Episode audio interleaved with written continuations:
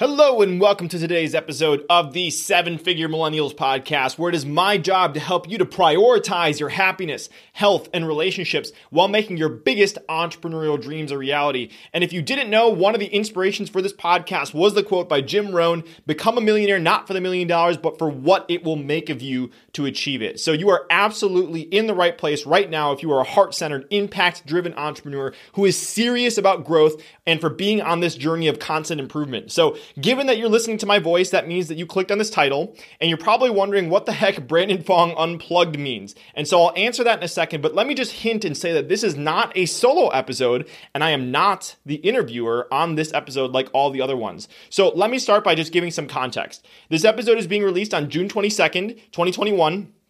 And I just got married to my very best friend, Leah, after having dated for almost eight years. We actually met in middle school and we got married on June 6th. So the wedding taught me so much, but outside of actually marrying the love of my life, the greatest gift that the wedding gave me was a greater understanding of myself and where I came from. And lots of that actually happened because of our special guest interviewer today that was at my wedding, Jules Duncan. And Jules was one of the very first guests I ever had on the show. She was the very first guest. And I did that for a very specific reason. So if you haven't listened, go check out episode number three, where you can hear a little bit more about Jules. And I can tell you about all of her accomplishments here in a second. But what's really important is for the context of this interview is that Jules is not only my mentor, but she's also one of my best friends. And she's one of the most amazing humans you'll ever meet with the biggest heart. And she uses her gifts and heart to really impact the world in so many incredible ways. And so she's a brilliant marketer. She spent over $10 million on Facebook ads profitably. And on one buy, she actually took $3 million of ad spend and turned it into $38 million.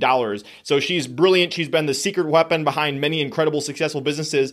And over the past year, I've watched as she literally launched one of the highest level strategic partnership communities in the world called Tribe for Leaders. And I'm a member, and it's full of entrepreneurs who have experience owning or operating a seven, eight, or nine figure business. And many of the people that have appeared on the show actually came from her group. And so we have Jules to thank for that. So outside of my wife and family, the person that knows me the best, hands down, is absolutely Jules. And I've done tons of other interviews on other podcasts, but I've never been interviewed by someone who knows me so well. So, like I said, she's she knows me better than most people, and we're actually working on some businesses together. So, Jules was at my wedding and she has spent time with my family. And sometimes you become blind to the things that are closest to you, right? So having Jules spend time with my family helped her to understand as my mentor even more about who I am and where I came from. And because of that, she learned and shared with me and I can see new levels of growth and alignment because I am in greater alignment of where I came from. So, because of that, I asked her to interview me.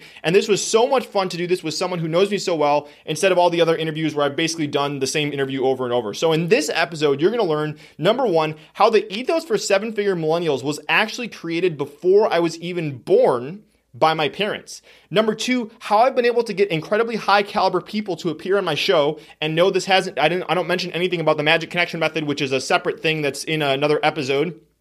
But it actually has a lot to do with a lesson that my dad taught me while playing pool when I was four years old. And number three, you're to learn a little bit more about my current vision for seven figure millennials, where this is all going. It's changed a lot since that very first episode, if you've been listening from the very beginning. And one last thing before I get started is a pre show listener shout out, as always, which this week goes out to KT underscore 1121, who left a review saying, You'll be hooked after the first episode, so might as well just download them all right now. A must listen. So thank you so much, KT. KT1121. And if you're listening to this and you're a returning listener and you haven't had a chance to actually leave a review yet, you can go to sevenfiguremillennials.com slash review. And if you choose to leave an honest review, I have a gift that I want to give you that is going to reveal some of the behind the scenes strategies of how I'm getting these guests on the show. I know I just said I'm going to reveal some of that on this episode, but you're going to learn step by step some of the things that I'm doing uh, as just a thank you if you choose to do that. So that again, that's at sevenfiguremillennials.com slash review. And that's the number seven, not spelled out. So with all that said, please enjoy this incredible conversation with my dear friend Jules Duncan interviewing yours truly. If you had to pick between A, making a ton of money, B, being happy, healthy, and surrounded with people you love, or C, making a meaningful impact on the world, which would you choose?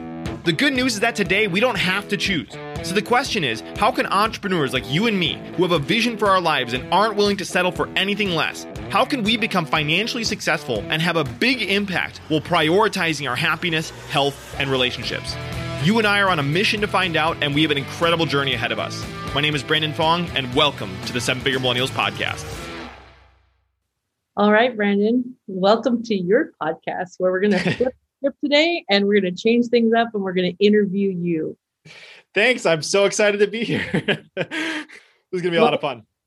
I was just going to say the exact same thing. This is going to be fun because this is your opportunity to have the tables turned on you because you always give these great interviews and you always ask these fantastic questions. So I'm happy to be here today and just be able to ask some questions back at you. Yeah. We'll see what comes up. I'm scared, but I'm excited at the same time. as you should be, as you should be. Okay. So getting started, one of the first things I want to say is first, congratulations, because I know your podcast has been a wild success. And because of that, and because it's actually it's hit with the audience so well, it's it's so off, you know, in its own world, and it's really speaking about the one thing that really matters for young people today. Please tell us what your favorite moment has been since you started your podcast.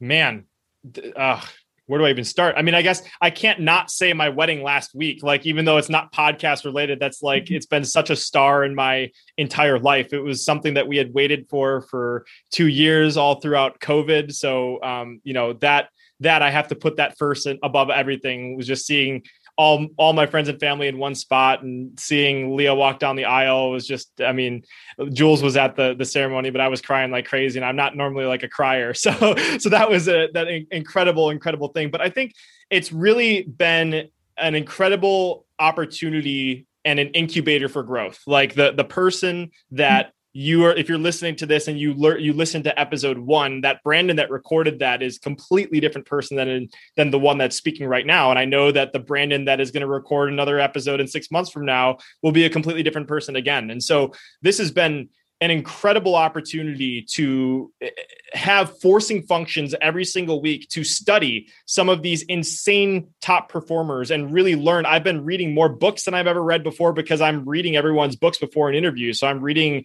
two to four books a month and I'm going to town and I get to hang out with these people. So I don't know if it's any one specific moment that stands out on the podcast, but really I'm just starting to connect the dots in a way that I've never been able to connect the dots before is because I've gone so deep on all of these people. And now I'm starting to see these commonalities and patterns emerge and really kind of see the secret sauce as to what makes all this possible. And I'm, you know, anybody listening to this knows right now that I'm, you know, we're cracking the code on what this new generation of what entrepreneurship really means.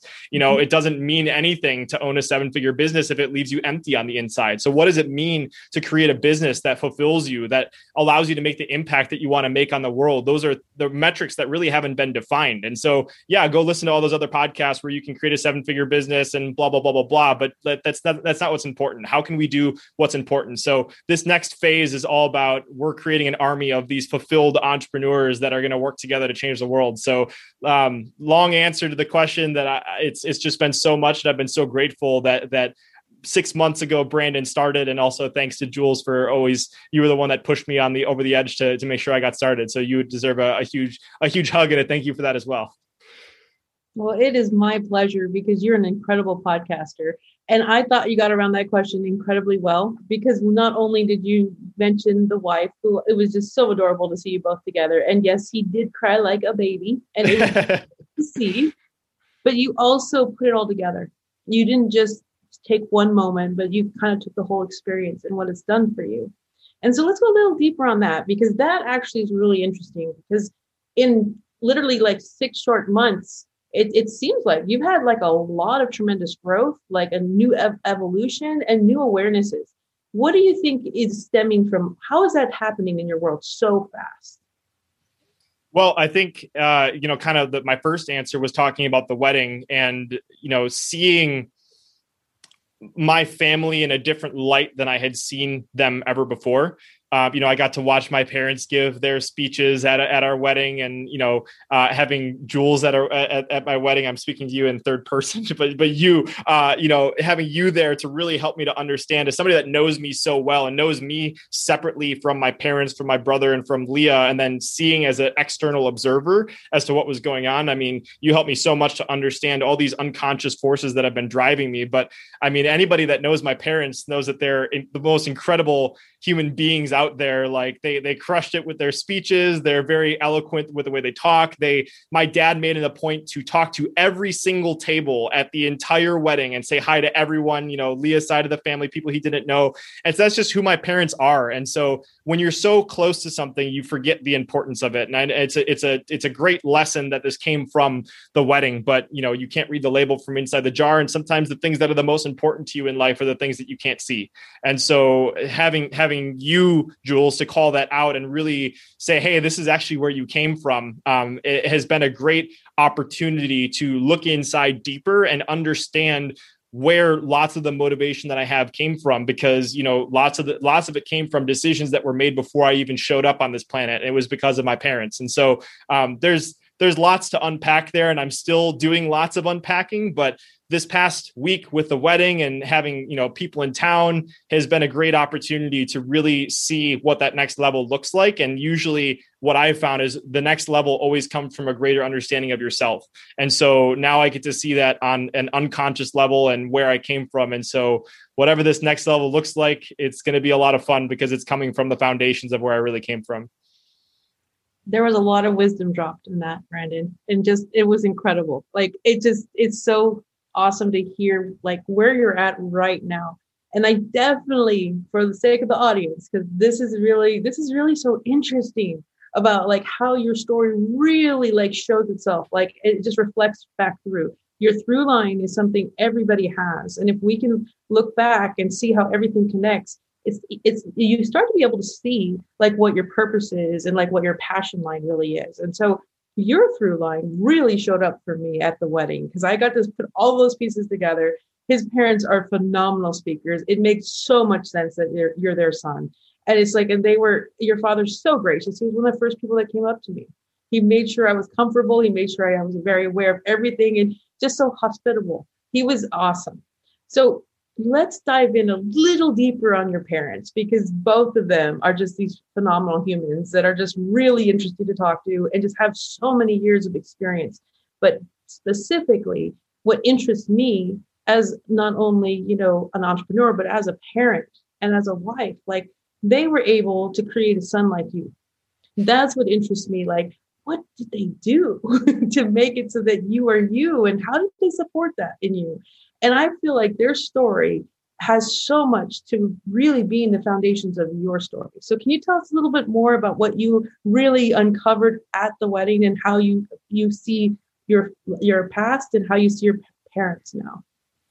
Yeah, so this will be the first time I've ever articulated this out loud, so we'll see how it turns out. But I think when I used to think about my entrepreneurial journey, it used to I would say how I started, you know, I I had a, a rock stand when I was like five years old because all my other friends had lemonade stands. And so I had a had a rock stand. So like, but even then I think about it, it's like what five-year-old has a rock stand? That like that, that doesn't even make sense. Like that had to come from somewhere. But like the five-year-old rock stand was my first understanding of where my entrepreneurship started. And and so diving deeper into my parents' story makes me realize that my entrepreneurial foundations actually came before I was even born. I know that's like that's the setup to like, oh my god, this is a long ass story. you know, it's like it happened before I was even born. But I think my parents' decision to live the life the the way that they chose to live it is really what created the through line that you are mentioning, Jules. And so my parents made a conscious decision that the most important thing in their lives was going to be to spend time with me and my brother Brett. And Brett's, uh, you know, a little bit younger than me, but you know, they they made a conscious decision that they were going to spend time with me. And my mom is a valedictorian, super smart, incredible lady. She was teaching um, uh, Spanish at a really prestigious university. Um, and if she had continued teaching at this university I would have my, myself and my brother. We would have both gone to this this. Uh, I think it was a high school, and then it, you know eventually higher education. But it was like a five hundred thousand dollar education that we would have had if my mom would have continued teaching here, and we would have had that for free. But what my parents did is they decided that quality time with family and them actually getting to raise my brother and I was more important than than even that even that $500,000 education that we could have had that that spending quality time with me growing up was the most important thing for them. And so you talk about a through line again, like this, this starts from before I was even born, is they made that conscious decision that, hey, we are going to raise this person, this human being. And so my earliest memory is like I spoke Spanish before I spoke English, even though I was born in the United States, but my mom she decided because she was a Spanish teacher that I'm going to learn English anyways. Why not start teaching me Spanish when I was, you know, from a kid? So I used to know more Spanish words than English words when I was very little. So like they had a very non-traditional approach. My mom spent so much time with me. My dad, you know, ended up he was a restaurant owner. He even ended up reducing time at the restaurant so that he could spend time with my brother and I. And so that core understanding of the fact that they always prioritized family, they always prioritized the most important, the most fulfilling components of what life life is you know, I, I, just realized at the wedding, it's like, holy shit, they created seven figure millennials. It wasn't me. It was like literally the decision before I was even born, the ethos of what I ended up creating. And this goes back to the quote that I mentioned all the time until you make the unconscious conscious, it will control your life and you will call it fate. If this isn't a manifestation of my unconscious speaking, I don't even know what is. And so this past weekend has not only been an understanding of that, but I've also spent some time with my dad one on one and really understood the core things that my dad taught me from an early age like and we can dive into those some of those things but I, I, would not be the person i am today if it weren't for the unconscious programming that my parents had stemming from that decision to just spend time with my brother and i. I completely agree with you. Like one your mom when she told me the story she told me she just knew she could do a better job that she knew she could raise you. She wanted to have that. And i mean to actively be at the top of your field to actively have a career that's a big big big choice to make and, and truly a sacrifice to decide that this is where you need to be. And it was absolutely the right one because they also told a really cute little story about you. And you know, and you're, you know, her having to put you into daycare because she was going to help your dad. And that wasn't the right road for you. You didn't, you rebelled actually. And you know, your two or three year old self did not think that that was where you needed to be either and your mom was happy about that. And you know you got to have your mom. And they made their life work to really be able to be full-time parents for you. And as a parent i don't think there's anything more honorable that you can do than really give your children the, your, the, your time and your presence because that is such a game changer. Because i mean you're relatively still very young. You're a millennial. But look where you're at and look at what you're what matters to you that was modeled in real time your entire life by your parents and the choices that they made. And let's be honest, things are easier now in some form or fashion. We have technology, we have so many things at our disposal. We can get a coach, we can go to Google, we can go to YouTube University, we can go on an incredible podcast and get access to all these cool people that you bring into our world. But like when they were raising you, that wasn't the norm. And so they had to make it work however they could make it work. And seeing that, that I respect so much because it's not just like how we would see today. It was harder. So there was definitely some sacrifices that I could see that your parents had to make for you to even be you. Yeah, and that was uh, that was something I caught. So I might not even I have to might have to clarify with my mom on on this, but when my mom met my dad, one of the things that she thought stood out so much about him is that he had a whole bunch of cassette tapes and he was listening to self-improvement stuff on these cassette tapes or CDs. I don't I don't remember what it was. But yeah, it just goes back to it was a completely different time when my dad was starting in the business. And so I saw my dad constantly learning when I was growing up. And that's why I realized this weekend that lots of my creative tendencies, my, my wife has this funny thing that she says when she, when I'm not around and she has to solve a problem, she always asks herself, what would Brandon do? because like, because I usually have a, some crazy out of the box solution with, you know, if it's something physical, I'll, I'll, I'll, use an object in a way that normally it wouldn't be used to fix something, and you know, temporarily or whatever that is.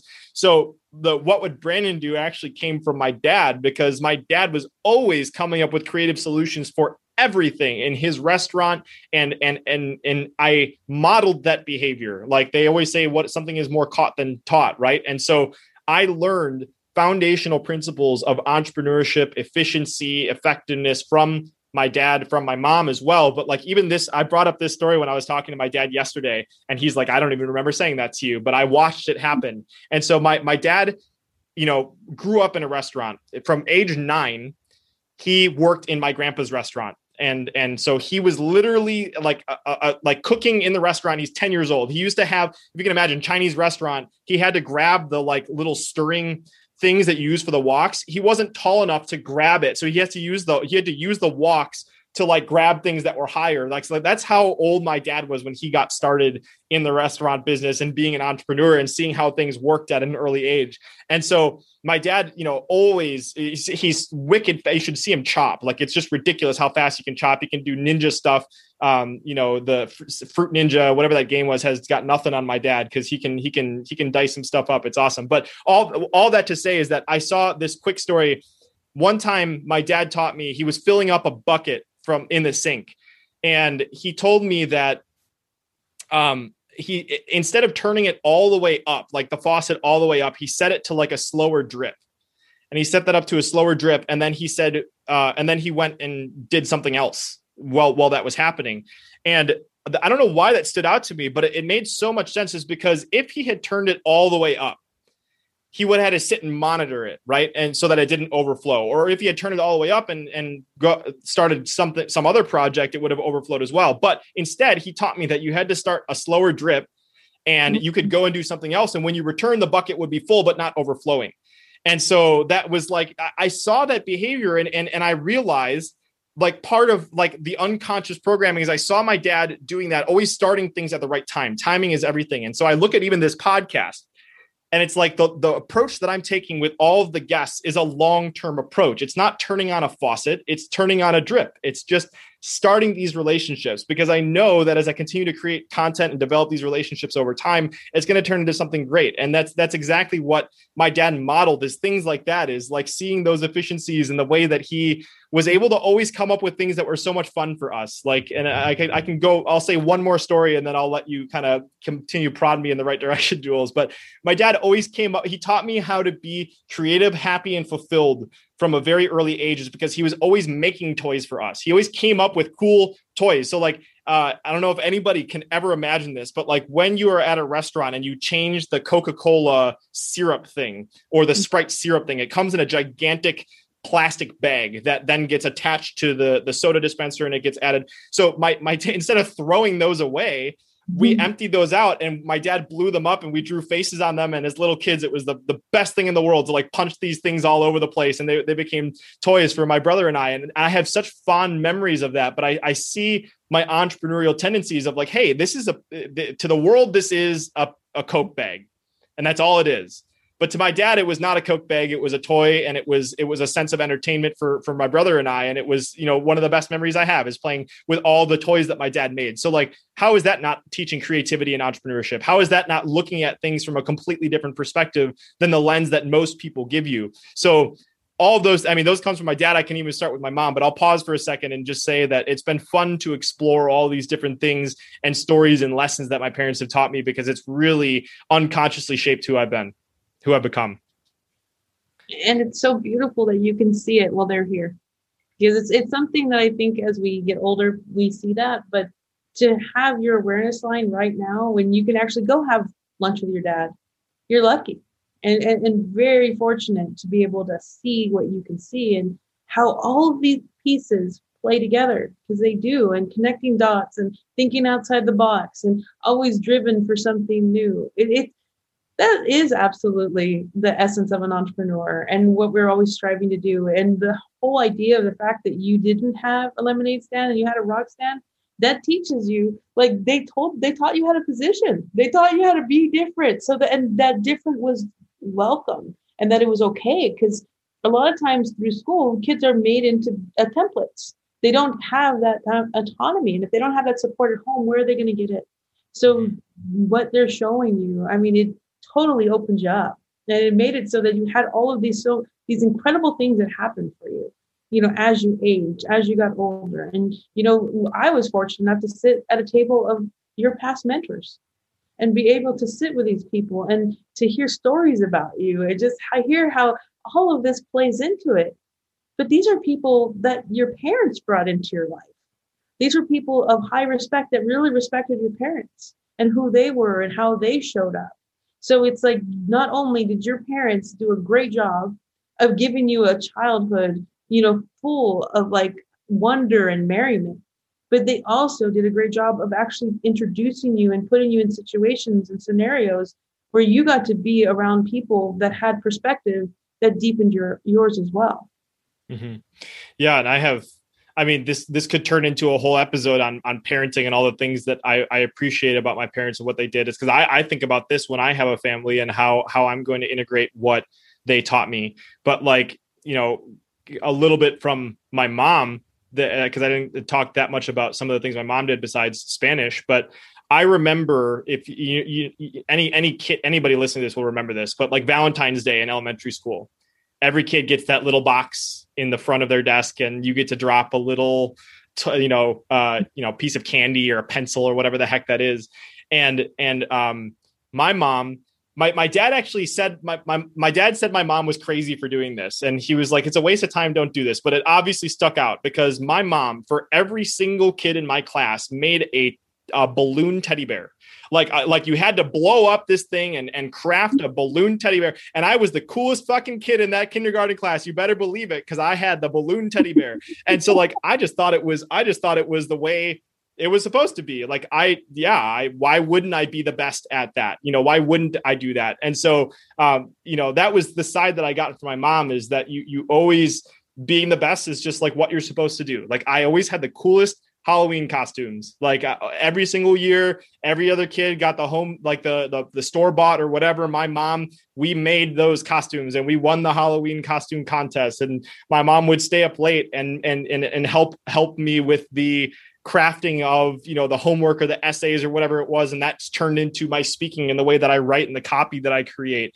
and so i i, I want this to be applicable for for any anybody. And I, I just want to say that you know maybe if you're a parent you can start thinking about how you can show not tell and model for your kids.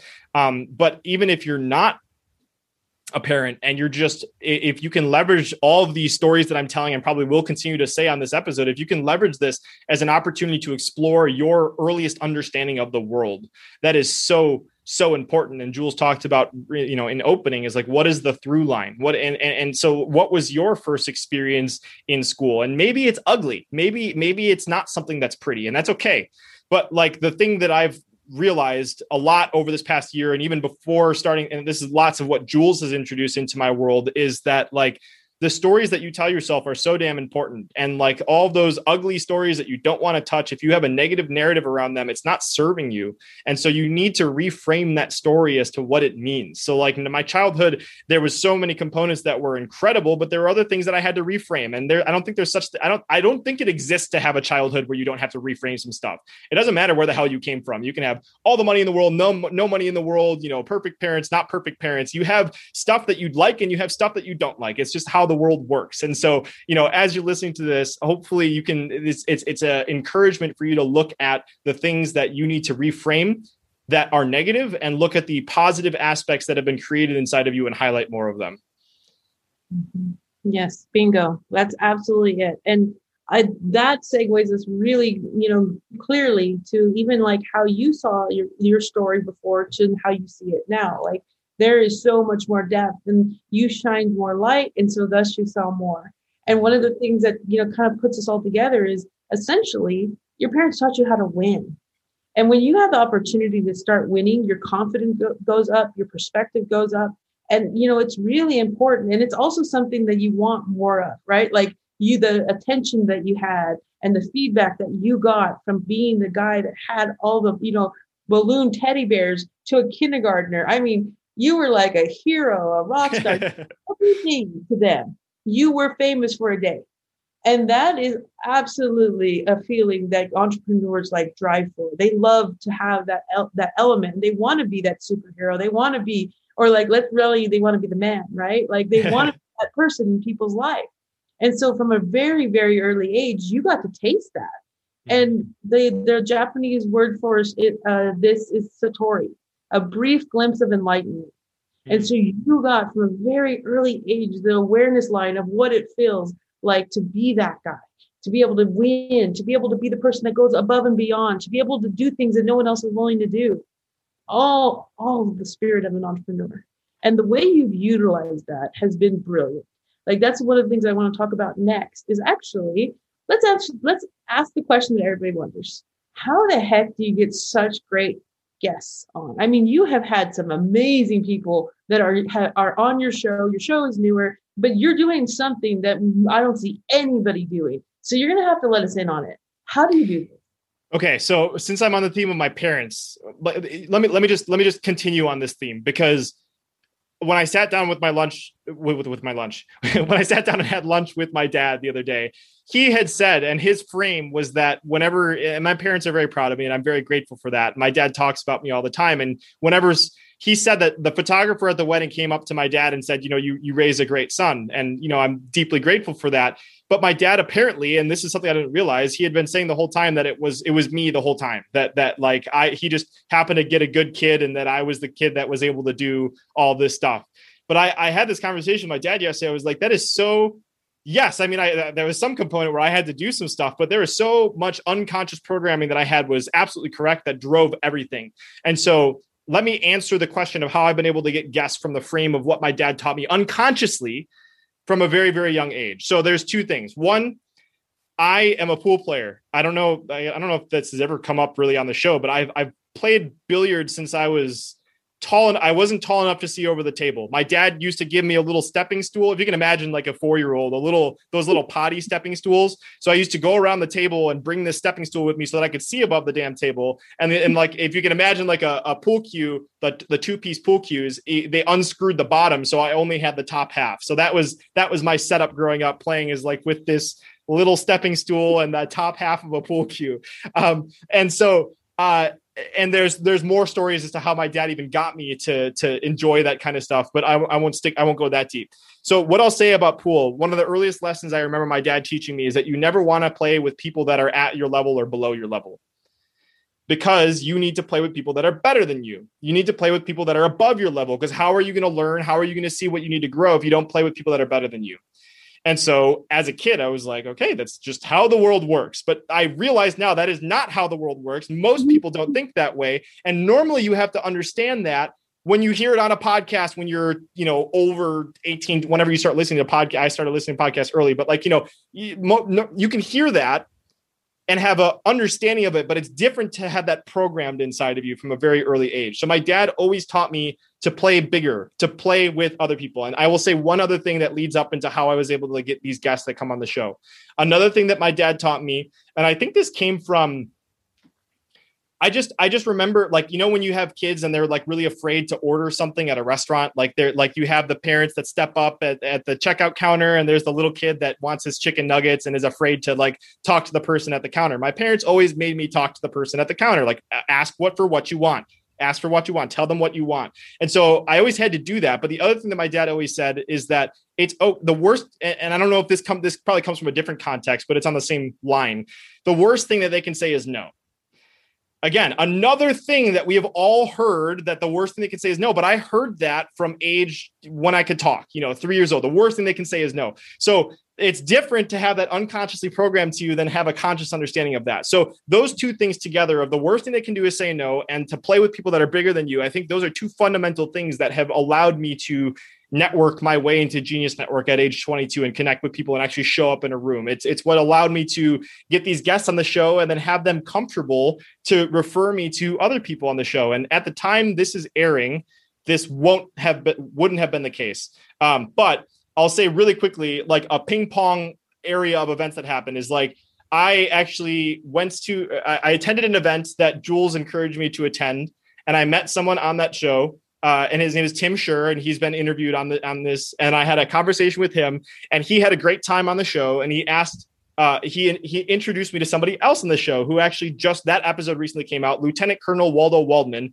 who is a decorated air fighter pilot that's flown 65 combat missions, New York Times bestselling author. He had a great time on the show, and he introduced me to Kevin Harrington, original Shark on Shark Tank. You know, has created 20 products that have done over 100 million dollars in sales, and like that that comes from and that we can dive, dive into this and jules has helped me a lot with this too at another the next level beyond it but like you have to be comfortable with putting yourself out there and giving people great experiences but like you also have to be comfortable with who you are as a person that's something that most people don't talk about when they have these interviews is you can't show up trying to prove that you are someone otherwise you're just another chest puffing, egotistical person that they don't want to talk to. That's a completely different lens. So you have to be comfortable with who you are. Um, and you know whether or not they refer you to someone or not that's you know it's it goes with being okay with hearing no. Like i i asked them if they had anybody else that should come on the show and some people have said no. Lots of other people have said yes and that's because that's that's how i've been able to get those things. So to tie it all together to the original question how did i how did i get these people on the show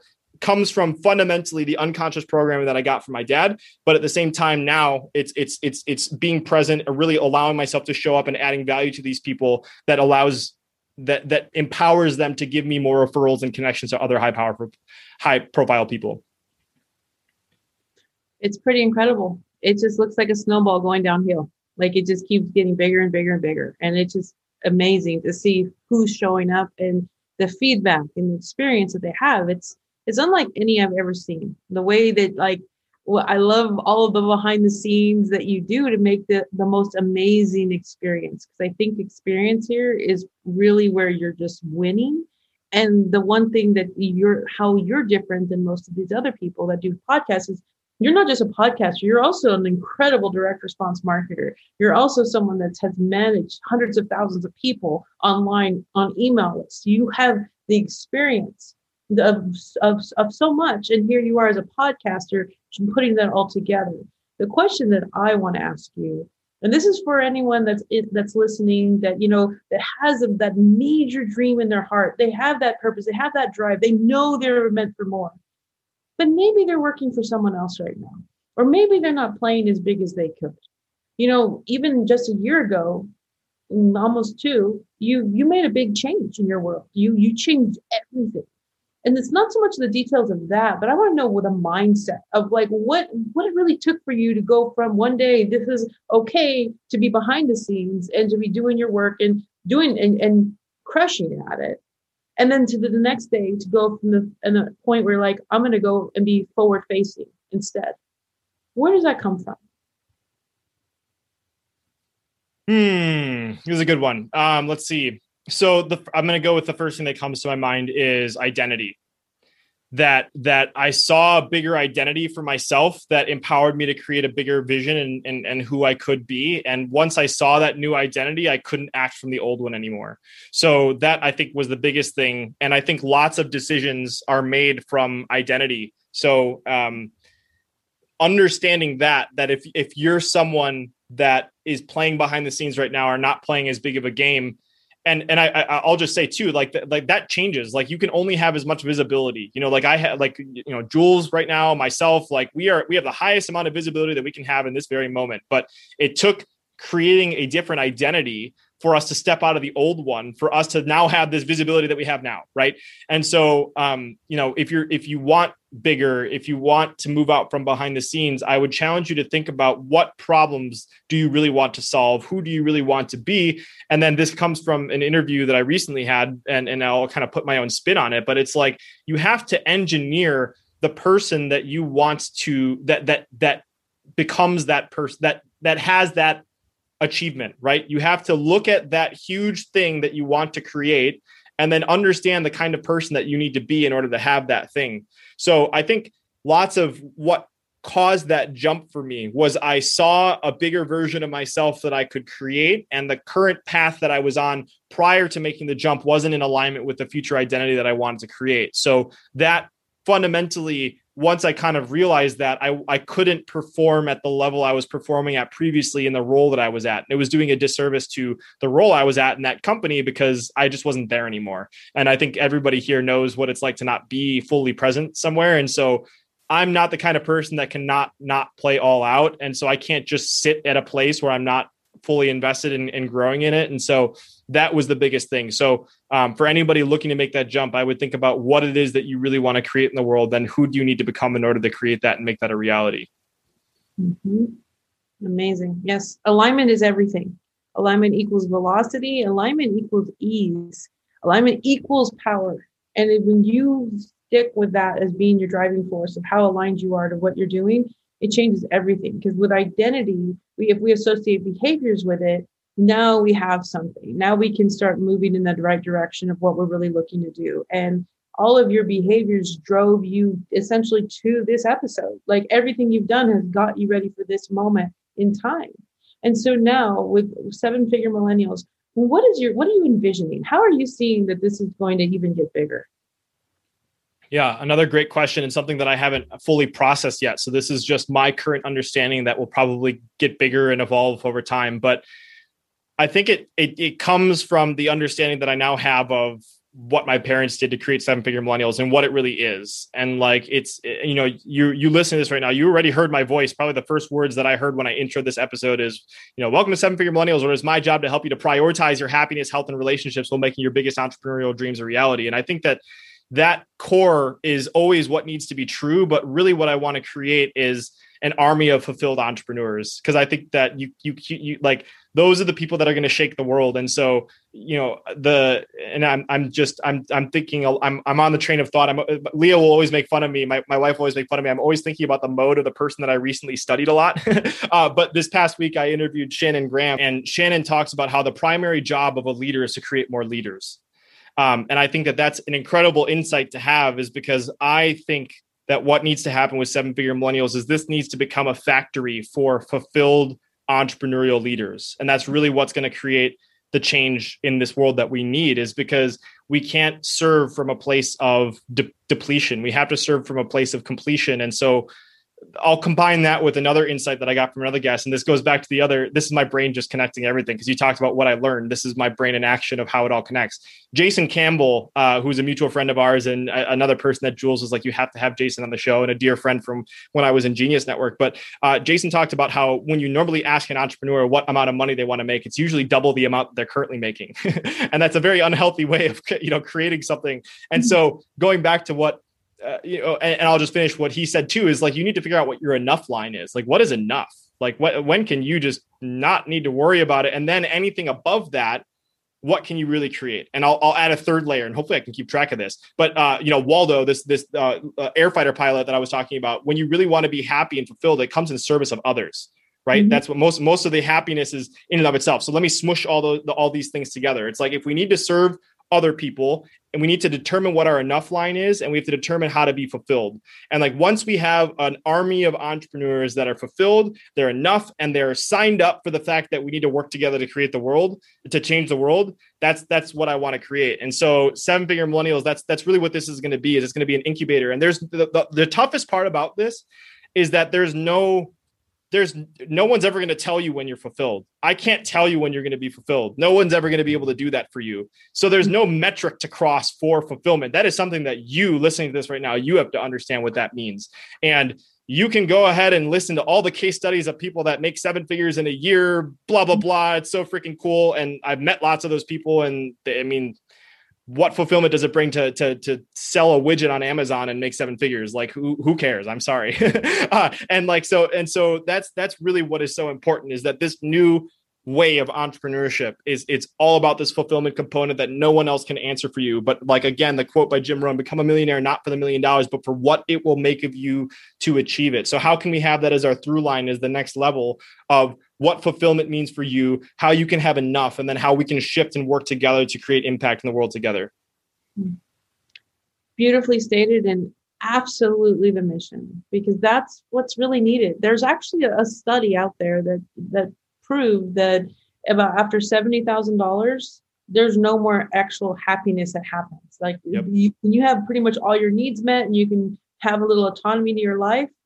There's no more zine for you. So if people are striving, and a lot of toxic entrepreneurship says, you know, hustle and grind till you die. It does not mm-hmm. say how do we make a real life. It's just basically just burn to the ground and just see how fast you can scale. But that's not at all sustainable.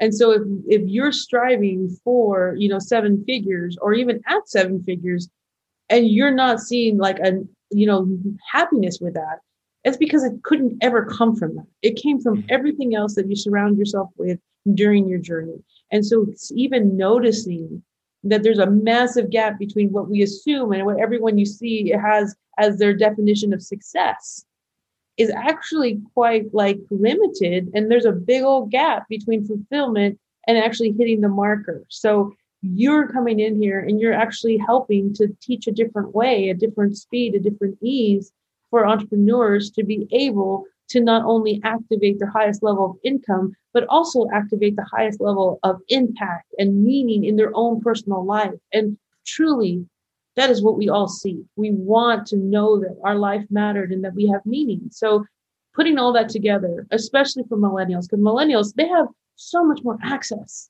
They have everything that they could possibly need right in front of them. But we have to have the right awareness line of like why even it matters and what are we doing this for? And, you know, some people look at KPIs and think of that as a North Star, but when we're very principle driven, just like how you are, just like how your parents trained you, it changes what we see and it, it allows us to actually go faster because we can go into the unknown with the principles being our life and we can know how to make the right answer because your principles will never guide you wrong. Mm-hmm. If we just look at KPIs and we just look at what, like, well, if we just got to do that, we can sacrifice our principles for that North Star. So we always have to make sure we have the right priorities in front of us so that we can even have the make sure we're in the right forest. And I think that discernment line that you have and that awareness and that all these guests are bringing on and all this, you know, that you're all these conversations and your time with able to share these great stories of like what it looks like at seven figures and beyond. This is the road.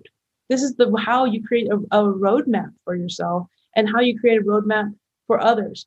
The one thing that you know I know that a lot of people don't know about you is like how much you like to track and how much you actually like to write and how much you really express yourself not just through the the your vocal cords but also through the written word and i just want to touch on that for a minute because your journaling practice is i feel one of the most effective things i've seen and you journal and you have your time in space and all of a sudden all these new insights come from that. So can you tell us a little bit about your journaling and how you're actually tracking your progress and your impact?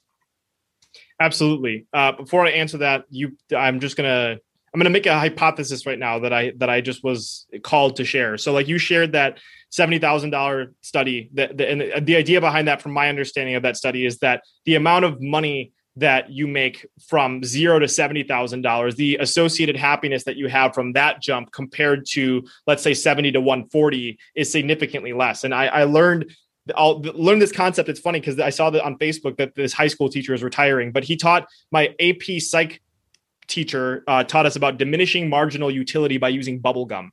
And so the idea behind this is that like he gave everybody a piece of bubble gum and like you chewed it and you enjoyed it and then he kept giving us bubble gum. And at the end of the day, like we had our mouths just full of like bubble and it's just like your jaws hurting. It doesn't taste any good. So like the value that you got from that first piece of bubble gum was significantly greater than the 30th piece of bubble gum that you inserted in your mouth that you absolutely hated. So um, where is this all going is because my hypothesis is that yes, you can create happiness at a certain level when you hit that 70k mark or whatever it is for you but I don't believe that that holds true for the impact that you can create for others. I don't think that it, there's as much of diminishing marginal utility for the impact that you can create on the world when you focus on service. So um, this is just a new awareness that I have that and, and that I'm excited for. But I think that that's really when most people look internally and try to find happiness and they say that usually you can't find it externally i think that there's an asterisk on that because it's like if you do focus on the service of others I mean, that's really what brings fulfillment at the end of the day. So I want to just add that before I jumped into the journaling practice, which is a phenomenal question, Jules. So I, will I'll frame this by saying that part of it has been developed because of working with you, Jules, as well, and the way that you encourage me to think.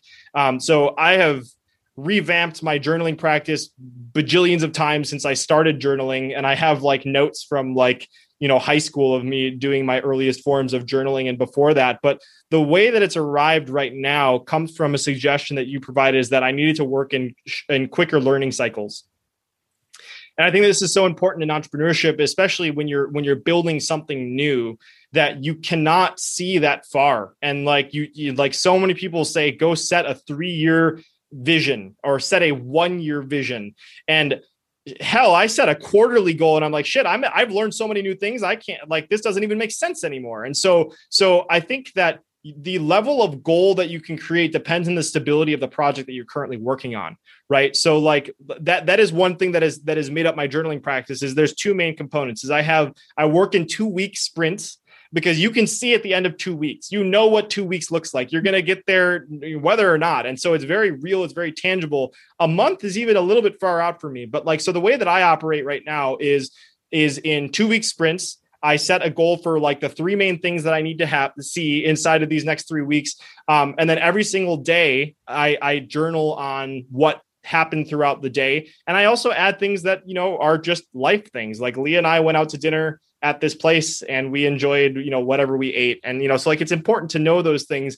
And that's another thing I've learned from so many of the entrepreneurship, the entrepreneurs that have appeared on the show is that you get so much unhappiness if you don't realize the progress that you've made right so you like anybody listening to this i would highly encourage you, you need to have some form of practice that just allows you to reflect on the value that you've created or what you've learned over the past month and that's another thing that they do fantastic inside of TFL, the, the the group that Jules and Kevin Thompson have created, and you can listen to both Jules and Kevin's episode on the show. But like every single month, they they started out by like, what are the wins? Like, what if what has showed up in your world? What have you learned in these past thirty days? And that stupid question, and I don't want to say stupid. That that small little question alone can change so much for you if you simply realize the growth that has happened. So um, so what happens is I have these two week sprints. I plan out what I need to happen. I track what happens every single day. Um, and then at the end of a month, I write like a cover letter of like what happened throughout the entire month.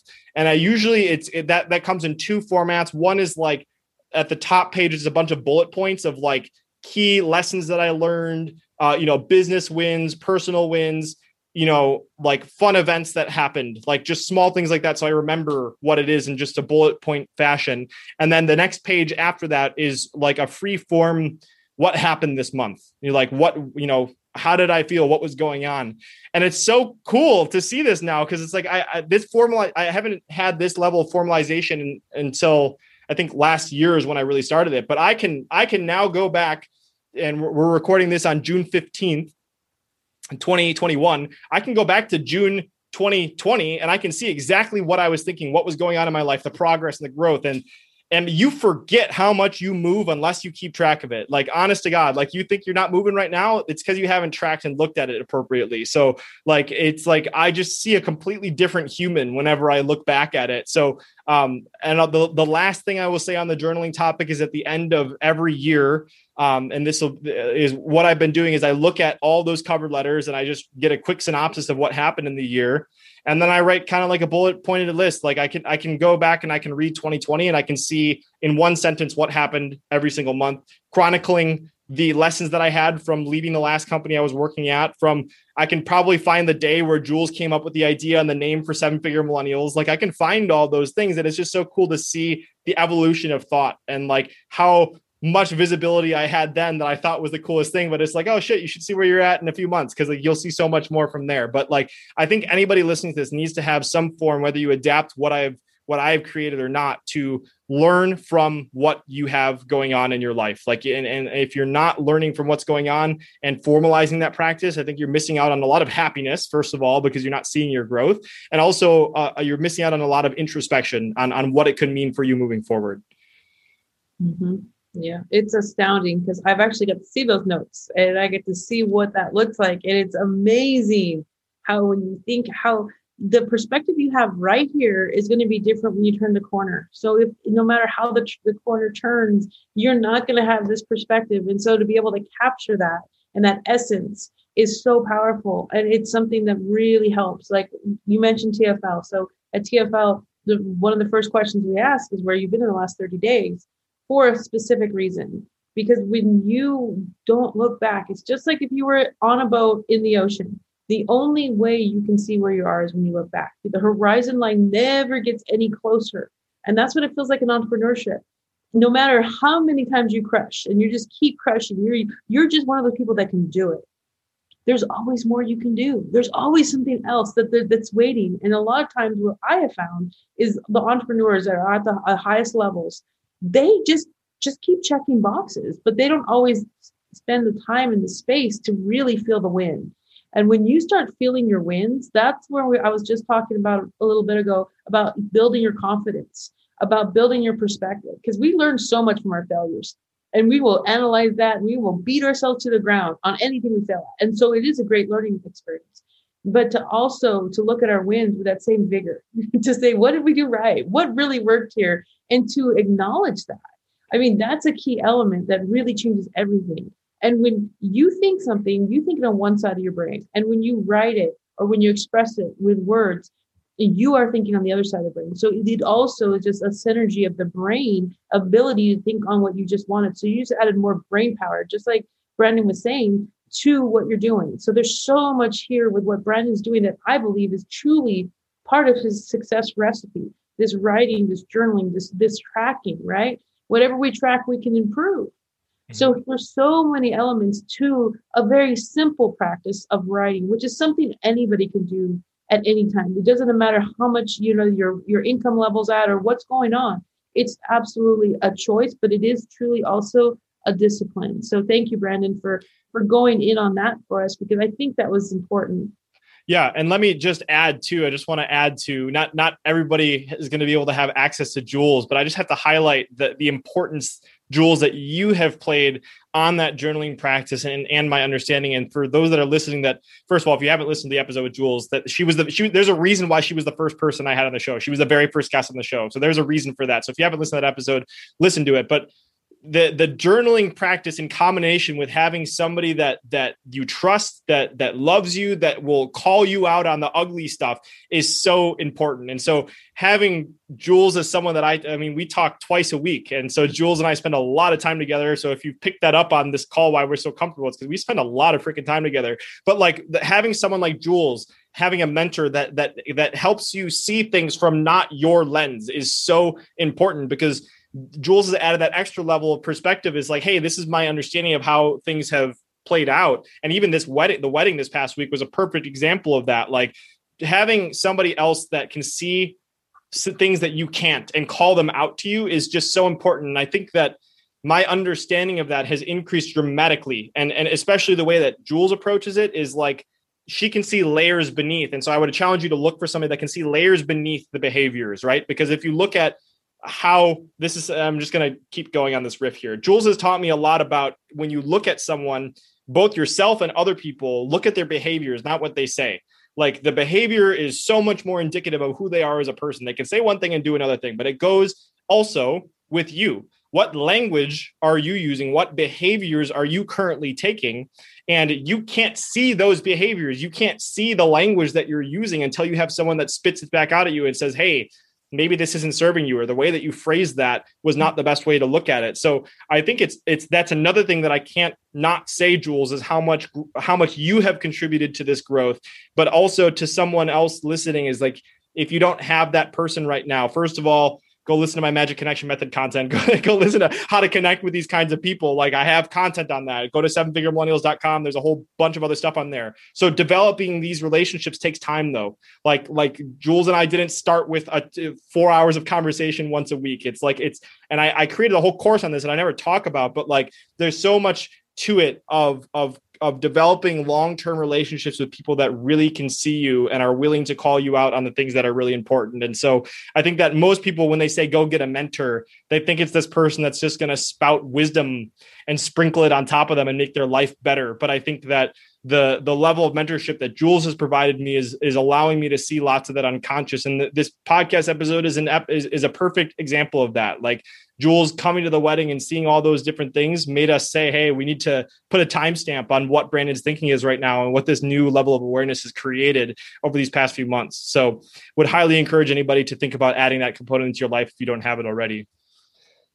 I completely agree. I think mentorship is everything. That's why I have a mentor as well. And so it's it's it's you always need someone that has a different perspective than you and also, mentorship is so different than coaching. And that's something that you see intermingled, like coaches and mentoring, my coaching program, my mentoring program.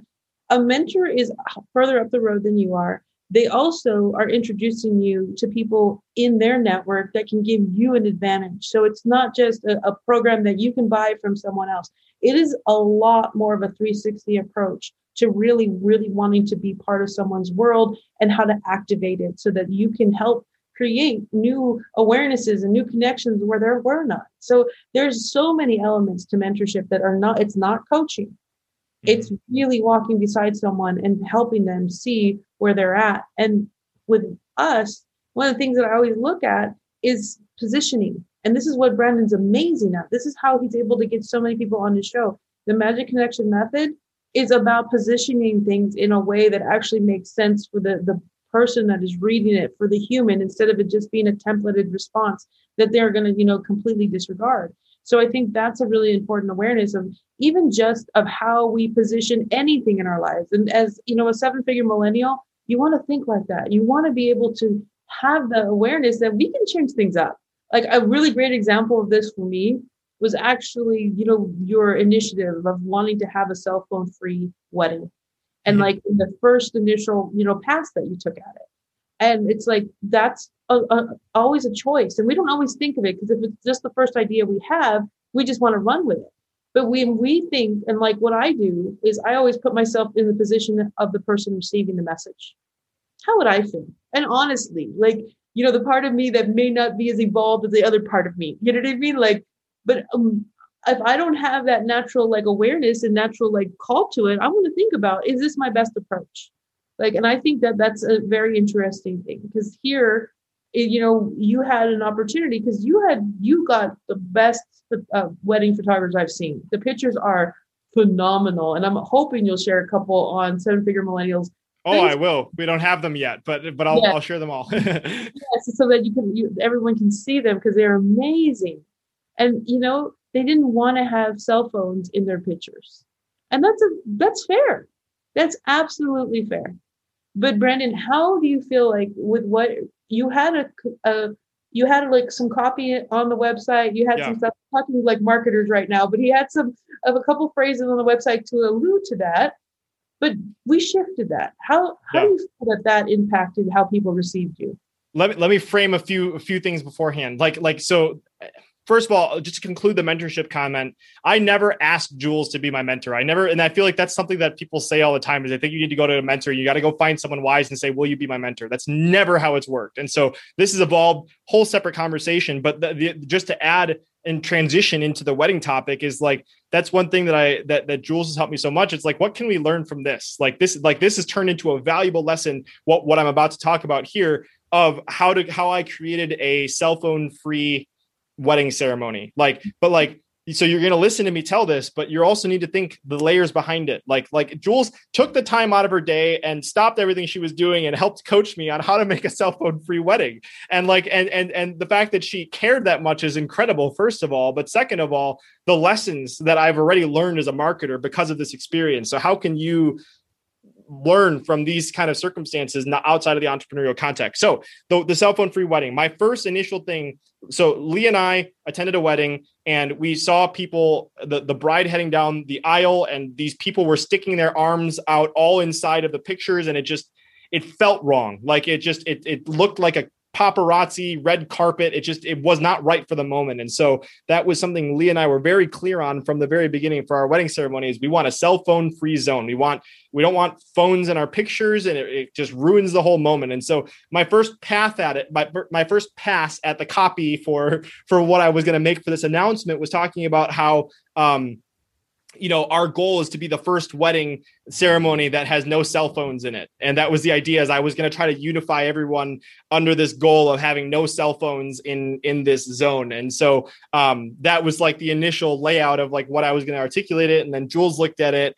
And the the thing that jules pointed out is that whenever and this this is so important in copy and headlines and anything whenever you say no something the brain ignores the no and they just hear the something afterwards. So if you say no phones, they just hear phones, right? And mm-hmm. so and it also the way that I had had it articulated, I wouldn't use this is a very strong word. So I, I, but another word isn't coming to mind. But the first word that comes to my mind is like petulant. Like you don't you don't like like saying you know don't do that is like a very like you don't want to you know no one likes hearing don't do that. But that was kind of the undertone even that's not what i was saying in that copy is like don't have your phones out at our wedding. So jules looked at that and she said okay what is the intended outcome? What is the real intended outcome? Not the fact that there's no phones. The real intended outcome is that everybody is present with us, that, that are, their full energy and support is here with us today on this day that we've waited for two years. And so I took that insight and I rewrote the whole thing. And Jules again took the time, and this is why she's so awesome. It's like we spent a whole two hour call where she helped me re engineer the announcement before my wedding. Like that's how much this person cares. So, I mean, Jules is just incredible. But like we re engineered this whole thing and I made the announcement all about how important it was for everyone to be present with Leah and I on the special day that we've waited time for. And if you're viewing it through a phone screen, that means you're not fully there. And so, um, there was a, there was a bunch that that else that went into it that I'm not going to fully explain, but I will say the punchline to that story is there was not a single phone out, not a single phone, and everybody was fully present for a ceremony, and that was so so cool to see and so important even though even though something that we had planned that that i had created um that, that Jules suggested didn't work out the way it was supposed to logistically. They were supposed to have placed something on their chairs that was supposed to aid in that cause, but that it did. They, they something happened where those things didn't get placed. That didn't even work. But even without that component to it, everybody was fully engaged. Everybody was fully present. So again, just just just the, the takeaways there are so huge for everyone. And again, this is what Jules is Jules and I share this ability to like understand and learn from many different contexts. So if you can have this gift, it teaches you so much. But think about how you can create the containers for people. Are you telling people what they shouldn't be doing, or are you rather giving them the leadership of what they should be striving towards and what that really means?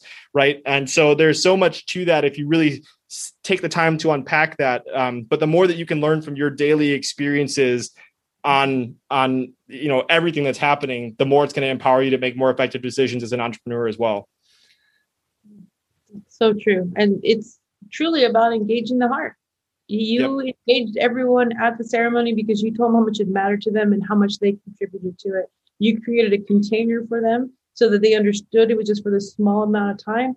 And even though the bags didn't get placed they still did what they needed to do which was be a, a physical awareness line for people to to know don't do this, but for you not to have to be like, I'm a parent. I'm like, it does not. I, I'm, I'm and I'm a good marketer today because I have so many kids, yeah. and you, you have to learn how not to say no. Like that's literally like one of the things as a parent you need to learn. But you can't say yes to everything, so you have to redirect and reposition everything that you're doing. So you're not just like this person that just doesn't know how to say yes, but you're a person that's coming at it differently and positioning mm-hmm. what you're really looking to do and allowing people to be part of the thinking process, to be part of the solution, and not it be your show, but our show. And it changes how everyone shows up for you. It's one of the key components of leadership.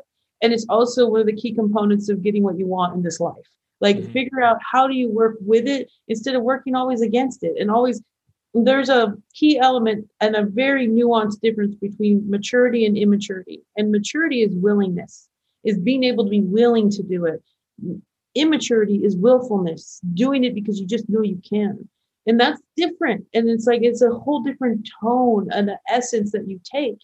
And you actually have more power of being willing to do it, but allowing what is going to be to be without it just being, I have to do this because I said I'm going to. So yeah. it's a nuanced difference, but it's so important to see it. And there, I have one more question for you. And here, and this is a this is like a little extra random question, but through this time that I've worked with Brandon, I have asked him to do random things, and most other people would be like, "Why the hell am I going to do that?" You know what I mean? But he has been a good sport, and he's done every single thing I've ever asked him to do.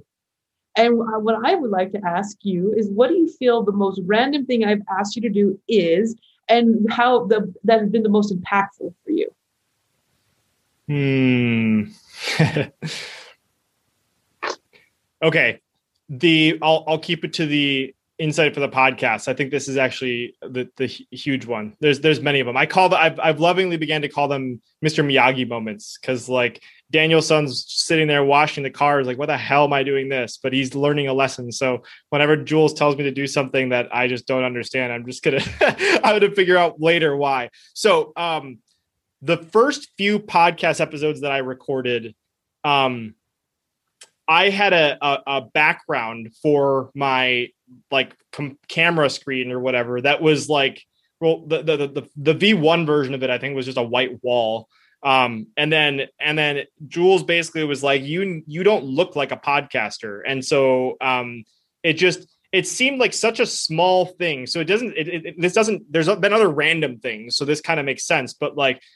I just I just thought about it and I was like, I mean, I guess I don't look like a podcaster, but really how big of a difference can it make on a podcast? Like it's audio. Nobody else is listening or seeing all this other stuff. So for a while I was like, okay. And then so I got a whole different background and it looked okay. I had a bookshelf in the background and some plaques in the side and it looked fine.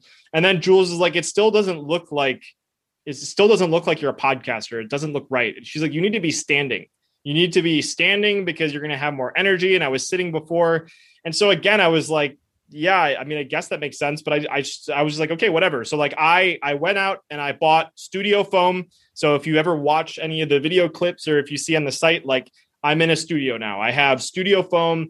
I show up on a Zoom call with 100 people. You can pick my screen out as like that dude's a podcaster. He's in a studio right now. And so that helped shift my identity beyond um, you know me just sitting and having kind of a subpar background to i am actually a podcaster now. So going back to the question you asked earlier about how do you make the jump between from from being behind the stage to in front of the stage it, it came from an identity shift.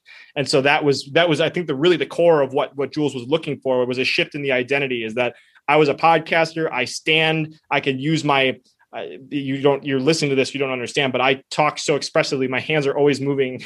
And so like i'm i'm always if i bump the mic you probably heard that. It's probably because i'm flinging my arms all over the place.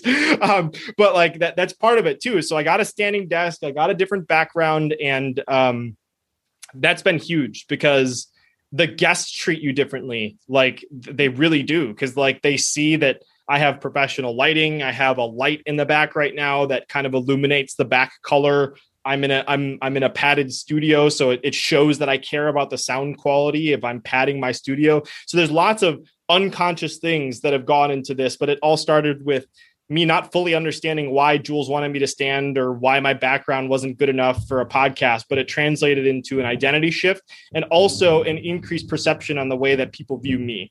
There's so much like if you haven't watched the movie, go uh, catch me if you can um, like go watch that movie. Like the dude can, and and if you haven't watched this, it's uh, Leonardo DiCaprio. I'm not really good with movies, but it's it's all about how he basically impersonated a whole bunch of different things and flew thousands of miles for free, impersonating an airline pilot. And the, it, I think I've read, I think there's a book.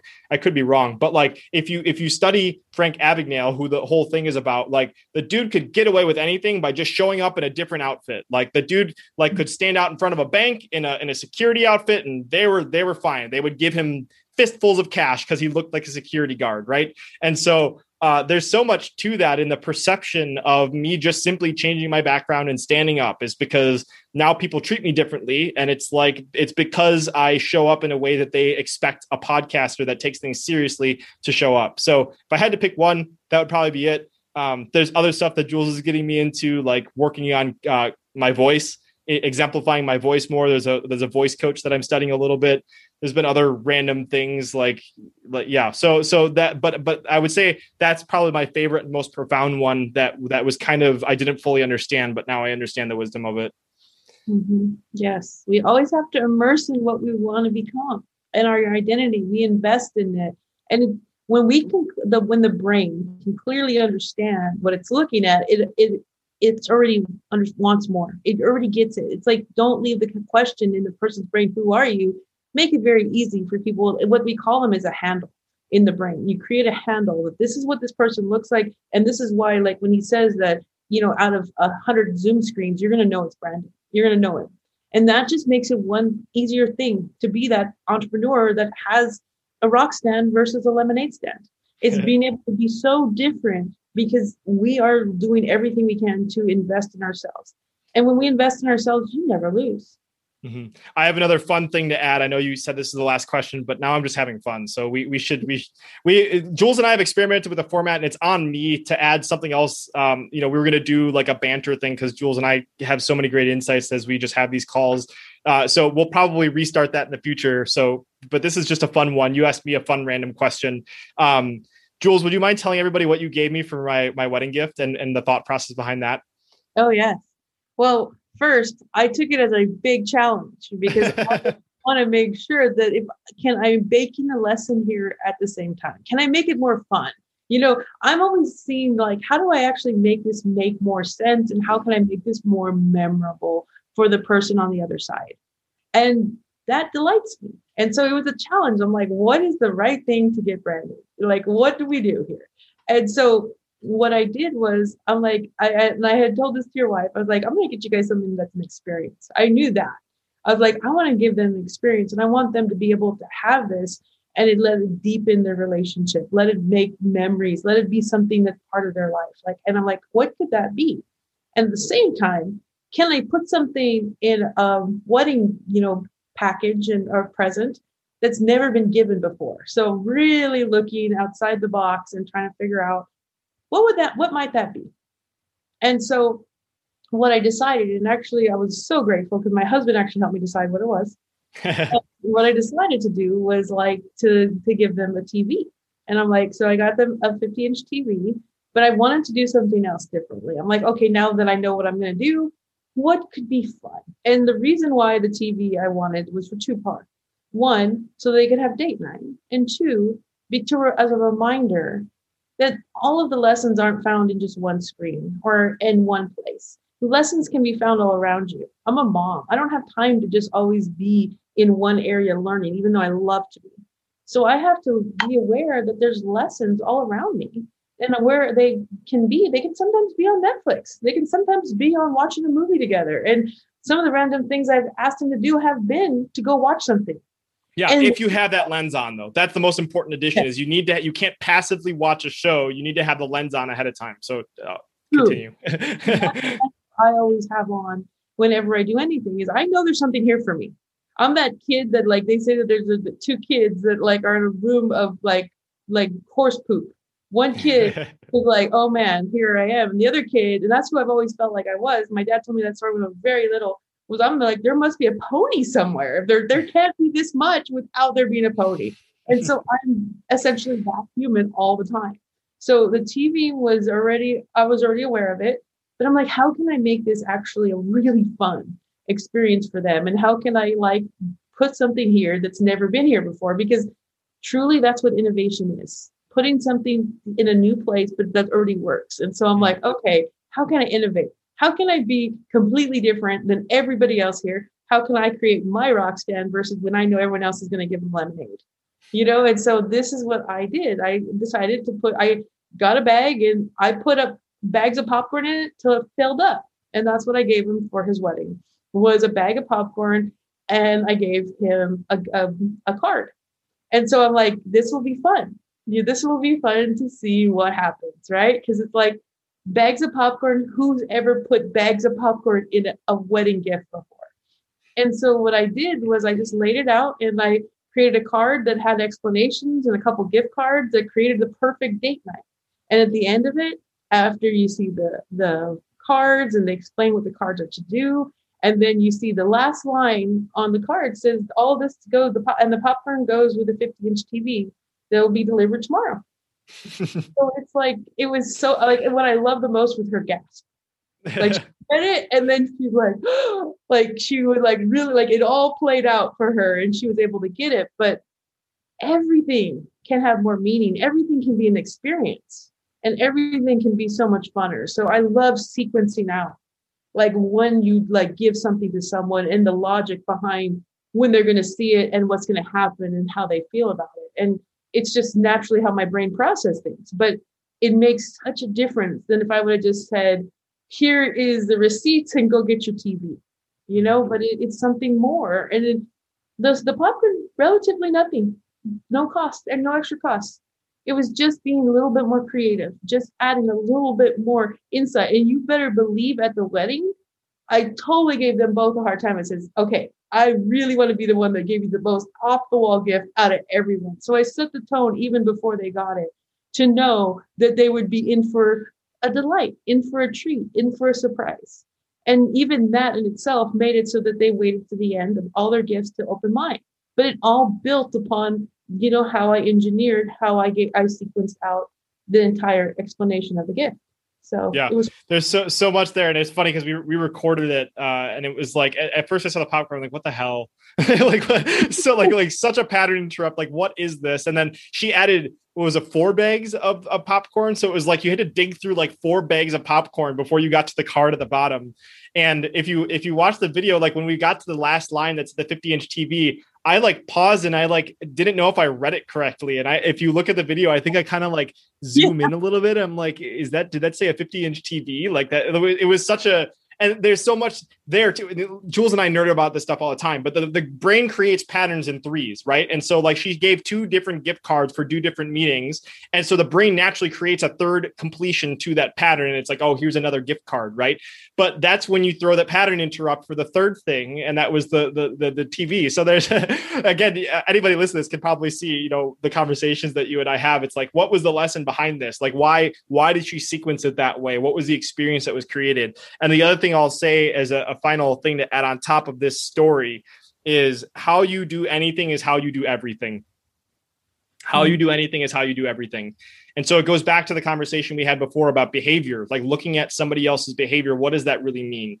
And so if you've listened to this, you can obviously have a, a glimpse into like how Jules and I work together, but like how Jules does everything is how she does everything. You know, like like the the fact that she took the time and she listened to how to articulate the announcement that we didn't want phones, like how she spent extra time. She flew out and and we got to hang out and we spent extra time after the wedding, and how she went above and beyond and created this this gift that was so unique. And so that's what's so incredible about Jules. But also the thing that you need to think about too is like you can't like like it is you are in such greater an alignment if the way that you operate is just who you are in every component of your being and i know I, I like like Jules and I do most of our calls via Zoom. She's in Arizona, I'm in Wisconsin, but like I know that when Jules goes out with her kids, she's creating similar experiences for people. Whether it's the wait, waiter at the restaurant or you know the person at the aquarium, is she's she's dropping those things to just make people a little bit happier. And so that that that's been a blessing to see that, and also just to encourage everybody that you know you always have opportunities to exemplify and create greater experiences for people if you really take the time to do it so thank you for that thank you for the gift again thank you for the incredible experience and thank you for sharing it on the show because i think that was very very valuable for people yeah it was so fun too it was meaningful and fun and i think that there's we can have so much more joy in our work and we can have so much more pride and so much more delight in everything we do there is no status quo anymore of like what you need to do. You need to be you. You need to be fully you and you need to be aligned with who you really are. And like you said, how you do little things is how you do big things.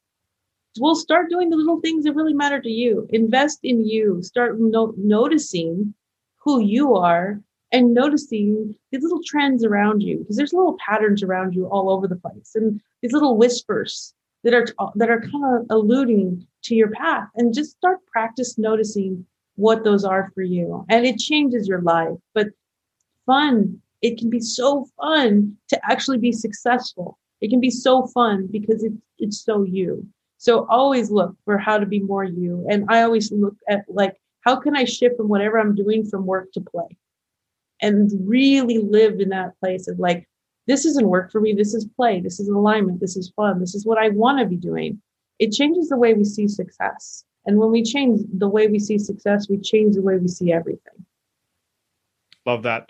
Awesome. Well, I can't conclude this episode because I'm not the interviewer, so I'll let I'll let you take it where you want to take it. Otherwise, my natural tendency is to say thank you to everyone listening. But Absolutely. Thank you for holding space with us today, everyone, and thank you for listening right now, taking the time to make you important because all these conversations are designed to give you what you need as you move forward in the world and you create more impact. So again, thank you. This was a fantastic conversation, and if you like it, we may do it again. Yeah, we're we're gonna. This is for sure. I love this format so much. I never get to talk about this kind of stuff, and and we'll do the same for. I I have a a talent that I've developed of uncovering. Jules does it for me, but I also do it for her. I I understand the unconscious patterns that she she has as well in the way that she speaks. So we can do a few more longer form versions of this as well, and maybe we can dive into some of the stuff that Jules is doing with TFL and the live events she's creating and the experiences on steroids that she creates for everyone. That that it's like the, the popcorn bag times a million. um, so so yeah, this is not this is definitely the the first of many uh, of of formats like this. So thanks again again, Jules, for you were the only person that could do this interview the way you did it. So I really appreciate you as well. And again, thanks everyone for listening. This was fun. Thank you. Hey, it's Brandon here again, and I have a quick favor to ask before you head off, and that is if you are listening to my voice right now and you are currently using either Apple Podcast or Spotify, it would help me a ton if you could stop what you're doing, take five seconds to tap the number of stars that you think the show deserves. So if you're on Spotify, there's a place to add a star rating right underneath the name of the show. And if you're listening on Apple, just scroll down where you're seeing all the episodes and there's something that says tap to rate. Just tap the number of the stars that you think the show deserves. And you may not know this, but I typically spend over five hours of my own time each week just researching a guest on the show. And then there's the time that's spent recording the show, the intro, reaching out to new guests, and of course, all the editing, publishing, promoting that my amazing wife and high school sweetheart Leah helps me to manage. So, all that to say, there's a lot that goes on just to get to the point where you listen to this episode. So, if you appreciate the content and have 10, 5 to 10 seconds to spare, it would help a ton if you could leave a quick rating on the show. Extra credit if you choose to leave a review, but just tapping whatever stars you feel the show deserves helps a ton and it takes so little time. So, whether you choose to do that or not, I so appreciate you, and I'll talk with you soon.